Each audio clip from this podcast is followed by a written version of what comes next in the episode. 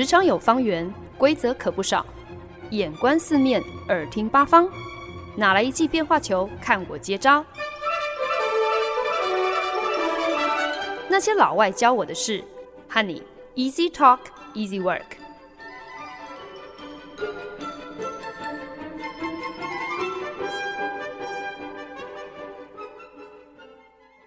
您现在收听的是好家庭联播网台中古典九七点七，台北 Bravo 九一点三为您带来的节目《那些老外教我的事》，我是焕恩。如果大家还记得的话，我们之前曾经有一个特别节目单元，叫做“你没听过的百老汇”。那个时候呢，曾经跟大家大力推荐一部音乐剧《Into the Woods》魔法黑森林，即将在今年夏天再次登上纽约百老汇的舞台。我得知这个消息之后呢，就开始密切关注什么时候可以买票，甚至还亲自跑了一趟剧院，因为你在现场买票不用付手续费，比较划算。结果呢，给我扑了一个空，剧院大门深锁，因为目前只开放线上售票。我上网研究了各场次目前开放的座位。也在那边纠结了半天。那跟大家稍微简单介绍一下，其实纽约百老汇剧场的座位大致上分成三大区，有一楼的 Orchestra 区，基本上你就是能够平视舞台，所以票价当然也是三个区域当中最贵的。二楼的 Mezzanine 区属于是中价位，虽然距离舞台也是有一点远，可是呢，其实有一些座位的视野还不算差，所以 Mezzanine 的前排至中的座位票价其实也不见得那么的便宜。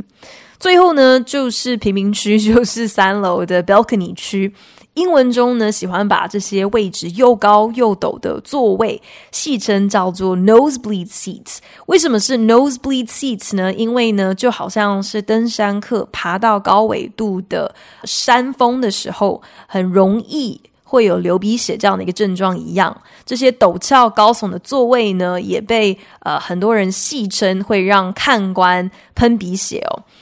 剧场最便宜的票，当然就是这些 balcony 的 nosebleed seats，因为呢，这等于是整个剧院当中离舞台最遥远的座位区。好一点的 balcony 座位，至少还能够把整个舞台尽收眼底。可是呢，除非你视力绝佳，不然其实台上演员的细微表情，你恐怕都没有办法看得太仔细。可能是因为现在才刚刚开始售票，所以其实试出来的座位数很有限。我看了半天，始终难以抉择。同样的一个价位，我到底应该要买二楼的 Mezzanine 最后一排的位置，还是三楼 Balcony 的座位？结果呢，竟然被我在无意当中发现了，同样的价钱，其实你买得到一楼 Orchestra 后排的位置。我见猎欣喜，想说赶快要抢下这么好康、CP 值这么高的一个票。可是，当我要点选确认购票之前，竟然跑出了一个提示页面。售票系统很贴心的提醒我：您所选取的座位是身心障碍席次，优先要预留给有障碍的消费者和他们的陪同亲友。如果你本身并不符合身心障碍这样的一个条件，那么剧场将会保留权限，可以拒绝让你入座。果然，英文中那句谚语说的真的是对极了。If it's too good to be true, it probably is。如果你觉得事有蹊跷，好像一切太过美好，让你大呼“真的假的呀”，八九不离十，那都是假的。当下我我必须要承认我，我我第一时间的反应，其实呢是在盘算说，剧场会认真，因为我不是残障人士，就把我赶出剧院的几率到底有多高？我甚至有一点点理直气壮的在心里想说，我就不相信你这一整排座位到最后真的全部坐的都是身心障碍人士。我只能够有一点点惭愧的承认，其实贪小便宜这样的一个念头真的很可怕，因为它足以被拿来合理化我们各种极度荒谬、不合理，又甚至是有一点不要脸、不知羞耻的行径。这就让我想到了一个独角兽公司。你说它是一间新创，其实也不是那么的贴切，因为其实它早在二零零八年就已经成立了。可是呢，在二零一五年才证明成为现在大家所熟悉的品牌，而且呢，在二零二零年疫情最严重的时候呢，它更是横扫欧美各国，收益翻三倍，坐收九十八亿美金，而且目前仍然是在快速成长中，甚至呢，才在上个月获得了一个震惊业界的巨额 valuation，一个高达一千亿美金的估值。这间公司既不是矽谷科技新创，也不是美国本土的创业，可是呢，它的估值竟然是等同 Elon Musk 的太空公司 SpaceX。这间跌破了所有人眼镜的独角兽公司，其实是来自中国的 Fast Fashion 快速时尚品牌 Shein。Shein 是欧美各国九零后消费者。目前最趋之若鹜的人气品牌，以超级廉价还有超级多元多变的品相著称。就算你今天把 Zara 还有 H&M 加在一起，也比不过 Shein 高达一千亿美金的估值。Shein 现在看起来虽然是扶摇直上，可是呢，它一直以来都是呃各种争议产生，抄袭啊、不环保、可疑的劳工待遇，还有不透明的供应链等等。都让 Shein 备受批评，可是呢，这个品牌所带来最大的一个破坏力，恐怕就是它彻底的崩坏了消费者的价值观。Shein 成功的关键，在我看来，是它善加利用了我们每一个人贪小便宜的本性。台湾人现在不是最爱说“贫穷限制了我们的想象”这么一句话吗？我觉得 Shein。他是更技高一筹，因为他深谙另一种赚钱之道，就是用贫穷绑架我们的公德心。如果你跟我一样是在一九九七年之前出生，而且呢，对时尚流行可能并不是很 follow，那可能呢，你对 Shein 这个这几年在欧美国家快速窜红的服装品牌是非常的陌生。Shein 没有实体店面，完全就是以电商模式在经营。可是呢，因为善用社群媒体、网红 KOL 等行销操作，所以呢，现在已经拥有傲人的国际版图，旗下用户有超过四千三百万人，APP 下载的数量在美国甚至一度超越了亚马逊，你就可见它的超高人气。Shein 专攻的正是二十五岁以下的年轻族群，它炙手可热的程度，从抖音常用的这个 hashtag 这个标签就已经可以窥知一二。其中呢，光是 hashtag Shein Hall 这个标签就已经累计超过了五十四亿的影片浏览数。Shein 的超低价位。当然，就是它最大的一个卖点，让很多追求最新流行的年轻人购物成瘾也不心疼，因为你随便一件什么露腰上衣、连身裙、比基尼包包，可能都花不到十块钱美金，基本上就是你只要花个一百五十到三百多台币，你就能够添购最新的行头，任谁都难以抗拒。这因此就衍生出一种非常另类的 Shein 开箱影片。Hey guys, if you've ever been anywhere near TikTok lately, you've probably seen a lot of this. Y'all, the Shein package that I was waiting for arrived, so let's open it. And it's really heavy, so... Welcome to the world of shine. Yes, like I don't think it's shine. Shein is how I tend to pronounce it. 其他产品的所谓的开箱影片。 基本上就是买家买了一个新产品，可能是什么新手机啊，或者是新笔电啊，然后他们就录下他们拆箱验货、开始使用这一个新产品的过程，他们的心得。可是呢，Shein 的开箱影片就不一样啦。它之所以是叫做 Hashtag Shein Haul，Haul H A U L 这个英文字的意思就是呃拖来。一堆像山一样高的东西的意思，所以，所以为什么叫做 Shein Haul？为什么是是叫做开箱影片？因为呃，Shein 的消费者他们名副其实，真的是开一整箱的商品，因为 Shein 的产品价格实在是太便宜了，所以消费者一次可能真的可能才花个。几百块，甚至可能不到几百块的钱，就可以买回来一整箱的衣服。所以这些开箱影片当中，多的是十几二十岁的年轻人，他会在这个镜头前面抱着一个超大的纸箱，然后把里面成堆的衣服全部倒出来，倒在床上，真的是堆成一座衣服山之后，再一件一件开始试穿给他们的粉丝看。谢恩在三年前还名不见经传，是一个没有人听过的牌子。当然，到现在可能很多。呃，三十岁以上的大人们可能也从来没有听过这个牌子哦。可是如今呢，She 已经彻底推翻很多产业专家对于所谓的这个快速时尚终将式微的预言。二零零五年 She 成立的时候，据说创办人徐仰天其实他对于时尚。没有什么太大的兴趣或者是专业，他呢只是想要善用自己针对 SEO，也就是关键字行销，还有数据行销的背景，想要开一间公司，打算要在网络上来销售婚纱。在二零一五年的时候，呃，才把本来是叫做 SheInside 的公司名称把它缩短，正名变成一个比较精简好记的 Shein。可是呢，如今 Shein 却摇身一变成为了一间国际知名的服饰品牌，甚至已经拥有了美国快速时尚市场百分之二十八的市占率。Shein 最让人匪夷所思的地方就是它更新产品的速度。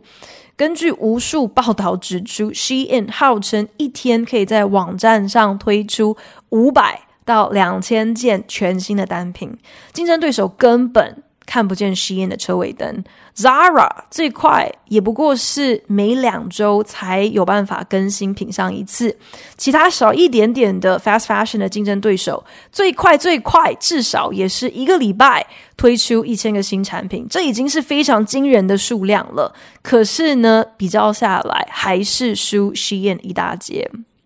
可是众所皆知，所谓的 fast fashion 快速时尚，这就是一个极度不环保的产业。这类型的品牌爱用的那种合成纤维纺织品，对环境会造成极大的伤害。美国现在的垃圾废弃厂纺织类的衣物数量，在过去二十年已经是翻倍成长了。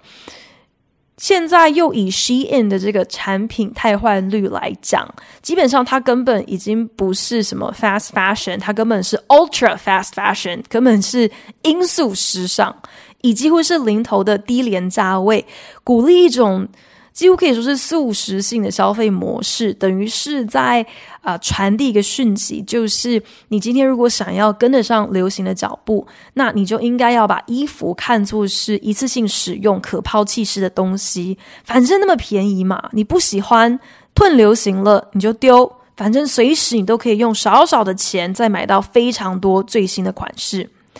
这样浪费不环保的价值观，理当受到时下年轻人的强力抵制。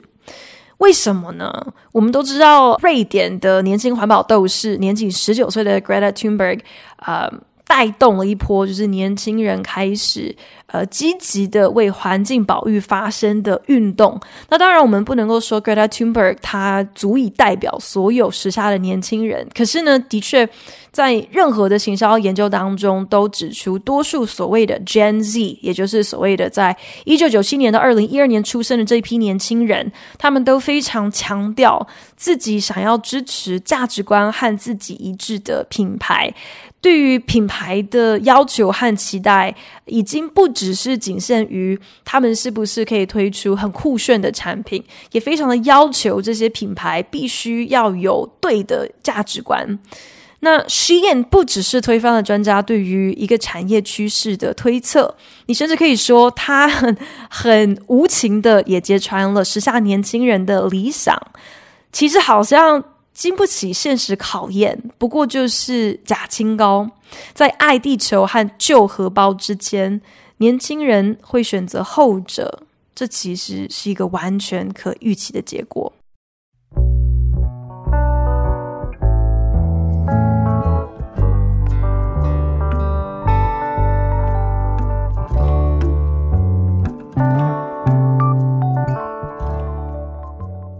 您现在收听的是好家庭联播网台中古典九七点七，台北 Bravo 九一点三为您带来的节目《那些老外教我的事》，我是焕恩。我听过有人形容，Shein 其实呢就是淘宝的国际服饰版本，因为呢这个令人眼花缭乱的产品不下呃上千件哦，每一样价格都便宜到让你觉得，你今天如果不赶快下单不买的话，你根本就是傻瓜。每一次当你再上线浏览的时候，又会多出更多的新玩意儿，简直就是一个黑洞。可以轻易的把你吸进网购的无限回旋中，所以也难怪 Shein 是在二零二零年，当大家都被关在家里，没有地方可以去，只能够上网、划手机、网购 shopping 的时候，快速的窜出头来。不过，真要说起来，Shein 不只是一个让人难以自拔的网购黑洞，它更是一个让人摸不清底细的黑盒子。Shein 最近期获得的这一千亿美金的估值，已经让它甚至超越了字节跳动，也就是抖音母公司的一个价值。可是呢，即便如此的受到瞩目，是一个身价这么高的一个公司，就是因为 Shein 它还没有上市，还是一间私人经营的公司，所以其实外界对它的了解是非常有限的。不管是新燕在生产、在营运上究竟是如何的操作，还有包括他对于旗下劳工的待遇如何，以及新燕对于环境保育到底带来一些什么样子的冲击，是不是有在进行一些永续投资的规划？这些呢，对外界来讲都仍然是呃非常大的一个问号。即使大家其实都心知肚明，任何的制造产业，你今天要能够把你的产品价格压到这么的低，唯一合理的推测，当然就是你是一间拿劳工权益开刀、罔顾任何环保规范的无良企业。那 Shein 当然也不例外嘛。其实就已经有很多的媒体、很多的路人。在网络上头爆料，Shein 他们所使用的供应商，当然超时工作、时薪低，这都是再正常不过。实际有走访 Shein 的工厂的中国记者就曾经表示，虽然 Shein 他们并没有非法使用童工啊，或者是很明目张胆的呃有虐待劳工的行为。可是，其实真正的劳工问题是在于，他们为了要压低工资，所以呢，会发包给很多小工厂，甚至是、呃，可能是家庭代工。那因为呢，这些都是可以说是正规体制、正式供应链之外的劳工，所以呢，往往连一份正式的合约都不需要签署。言下之意呢，就是这些接了单的呃失业的。供应商或者是劳工，他们根本就没有任何权益的保障。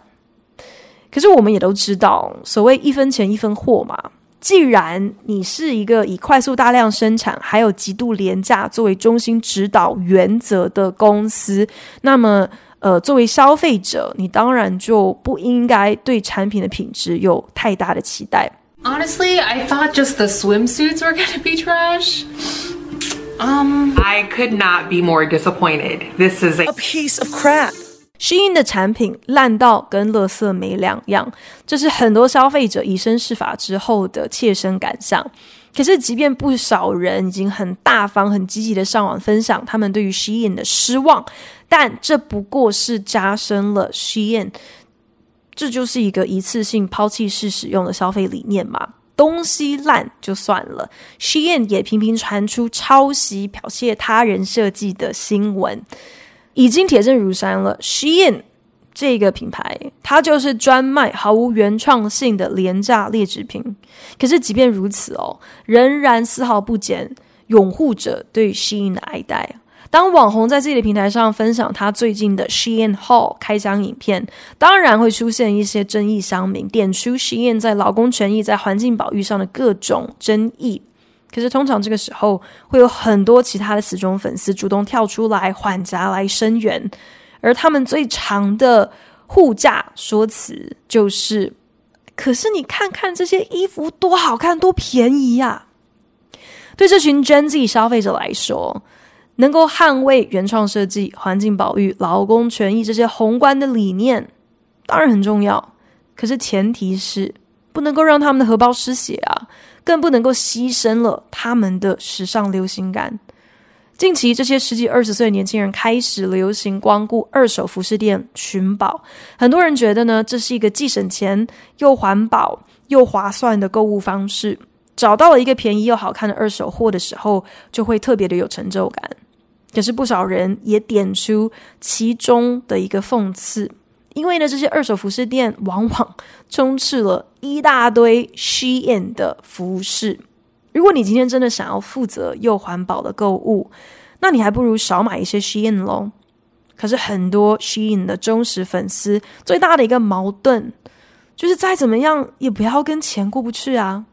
当你根本也没有赚多少钱，或者是你需要大尺码的衣服，要挑到合身的衣服，可能选择不是那么多，可能不是那么容易的时候，你会觉得你的选择。已经大大受限了，所以当你遇到一个像 Shein 这样子廉价又多选择的品牌，你实在管不了太多了，你只好先顾好自己再说吧。我不得不说，Shein 这个快速时尚服饰电商品牌，它最厉害的一个手腕，就是它花钱不手软的行销预算。把一个摆明了就是便宜没好货的品牌，可以透过明星还有网红的加持，捧成一个人人抢着要买的人气商品。Shein 早早就已经摸清了，他们锁定的这个核心消费族群，就是一个社群平台的重度使用者。这些年轻人不只是渴望能够走在流行的前端，他们更把网红看作是时尚风向球。所以，Shein 不惜重金网罗网红，寄送免费产品，让 KOL 试穿，让他们可以做成影片内容，这些都是最基本功。消费者的眼球和支持，一直以来呢，也都是估算品牌价值的重要指标。如今拜社群平台之赐，终于可以来具体的。把这样子的一个指标量化，Shein 的官方 IG 账号目前拥有超过两千四百万的粉丝，抖音上的 Hashtag Shein 这个标签更已经有超过两百八十亿的影片浏览数。即便这不见得是一个三十岁以上的人所熟悉的一个服装品牌，可是毋庸置疑的，Shein 已经成功的虏获了年轻族群的心还有荷包。在抄袭独立设计师作品的新闻频传之后，Shein 在去年推出了一个类似 Project Runway，也就是呃当年很红的这个决战时装伸展台的网络实境秀，把它取名叫做 Shein X 100K Challenge。就是遴选出三十位新锐设计师来参加一场为期四周的实境比赛，最终的赢家不仅可以抱走十万美金大奖，还有机会可以和 Shein 合作推出他们的系列作品。那个时候，Shein 大手笔找来了重量级人物担任这个呃实境比赛的评审，其中包括了美国知名名媛 Khloe Kardashian、美国时尚杂志的主编，还有在决战时装伸展台走红的设计师等等。这些评审在第一时间，大家一定可以想象，呃，也在社群平台上遭到了很多粉丝的质疑，问他们说：“你们怎么可以支持这样一个不尊重著作权还有原创设计的品牌？”甚至还答应担任他们举办的设计比赛的评审。其中呢，有一些评审也。想要正面回应这些挑战，所以就公开解释他们的选择。其实呢，就只是出于希望能够给予更多年轻设计师一个作品被看见的舞台。其实这样讲起来，好像也还蛮合理的。对一些无法接受任何灰色地带的正义商民来讲。今天你只要跟 Shein 扯上任何一点边，就代表好像你是完全支持 Shein 的恶行恶状，就更不要说今天你等于是将自己的明星光环出借给 Shein，为他的品牌、为他的节目背书站台。可是同样的质疑，其实你也可以拿来挑战那些选择参与这一场实境秀的那些参赛设计师嘛？Shein 的存在，Shein 的作风，不知道已经剥削了多少。你的设计师同业，所以作为一个服装设计师，你到底是把你的尊严往哪摆？竟然愿意低头跟这样子的一个不肖业者，这样子的一个产业毒瘤合作？或许对很多人来说，一看就知道 Shein 到底是在打什么样子的如意算盘，会推出这个什么 Shein X 100K Challenge，不外乎就是想要透过公关操作，再度善用自己最为熟悉的这个社群机器，还有 KOL 的行销，用直播的方法来吸金，带动网络关注，还有人气。不为别的，就是为了要洗刷自己的形象，借此机会用行动来证明 Shein 是一个力挺小众设计师的品牌。最终其实就是想要转移大家对于 Shein 确实一犯再犯。不断的在未经他人同意的情况之下，就抄袭剽窃他人设计这个不争事实的注意力。可是认真想一想，那些永远不沾锅、不想要弄脏手的人，除了出一张嘴之外，又还能够解决什么问题呢？虽然我们当然不清楚这一些评审他们的初衷是什么，也不知道这些参赛的设计师他们是不是。曾经经历一场什么样子的天人交战，才决定要下海一试？更无从得知 Shein 到底是砸了多少钱，才说服这些在时尚界具备一定影响力的人点头来担任节目的评审。但是，确实有的时候，你借力使力，比起一味鼓吹要杯葛、要去抵制，搞不好更能够让自己得偿所愿，更能够来。至少为自己解决眼下的问题。我在想，Shein 这个另类的独角兽公司，最可怕的地方，无非就是一手崩坏了大家的价值观之余，也逼着所有人看清楚自己的软弱，自己甘心为了利益可以放弃所有原则的软弱。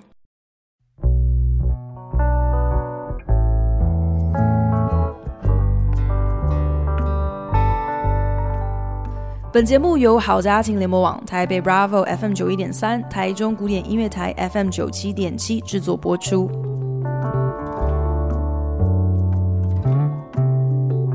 今天在《崩坏的独角兽》第十集，跟大家分享的是 Shein 这个最近快速窜红的中国快速时尚服装电商品牌。